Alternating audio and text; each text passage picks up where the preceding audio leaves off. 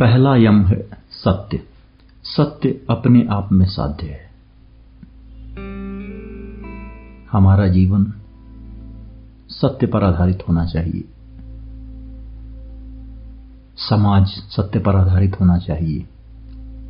राज्य सत्य पर आधारित होना चाहिए। और ये संपूर्ण विश्व सत्य पर आधारित होना चाहिए।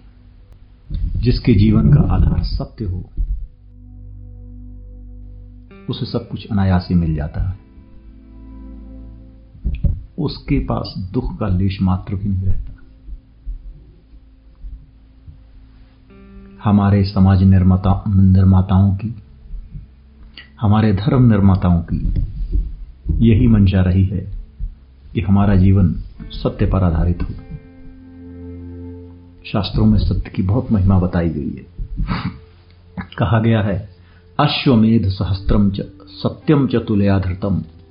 अश्वमेध सहस्त्रात सत्यमेव तरिच्यते मतलब कि अगर तराजू के एक पलड़े पर एक हज़ार अश्वमेध यज्ञ के पुण्यों को रखा जाए और दूसरे पलड़े पर सत्य को रखा जाए तो हज़ार अश्वमेध यज्ञ के पुण्यों से सत्य बड़ा होता है।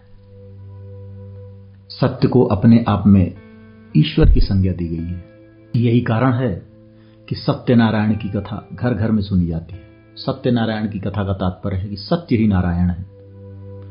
नारायण मतलब मनुष्य का जो सार है, जो विश्व का आधार है, जो भगवान अपने आप में कहा गया है, उसे सत्य कहा गया है कि अगर आप सत्य पर ही आधारित हो जाते हो, अपना जीवन निर्वाह सत्य पर ही करने लगते हो और कुछ भी नहीं करते हो जीवन सत्य पर ही चलने लगता है अगर आपका तो धीरे धीरे समस्त सद्गुण, समस्त यम नियमादि समस्त विचार, समद, समस्त सत प्रवृत्तियाँ समस्त पॉजिटिविटी आपकी ओर अट्रैक्ट होने लगेगी।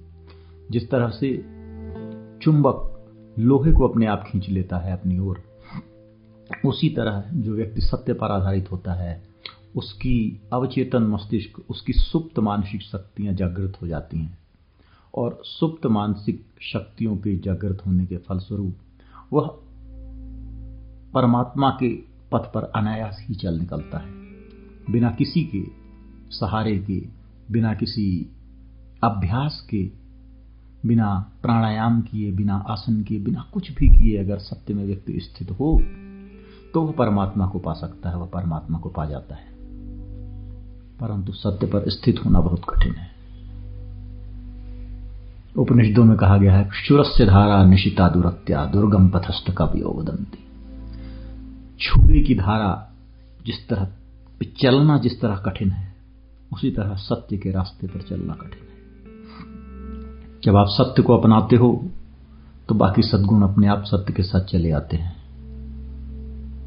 इसीलिए सत्य को एक यम बतलाया गया है, वहाँ सत्य को सीमित रूप में बतलाया गया है कि आपको अपने जीवन में सत्य का अनुसंधान करना है, सत्य का पालन करना है, सत्य का प्रयत्न करना है।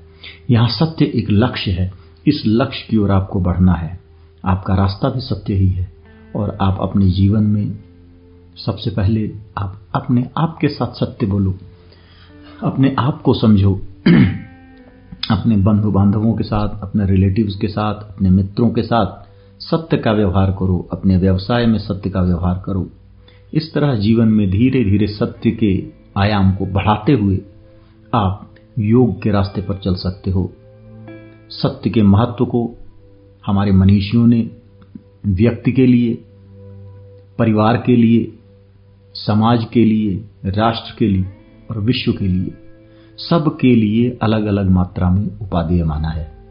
इसी कारण से कथाओं में सर्वोपरि कथा सत्यनारायण की कथा कही जाती है कि आपको अपने जीवन में सत्य को उतारना है।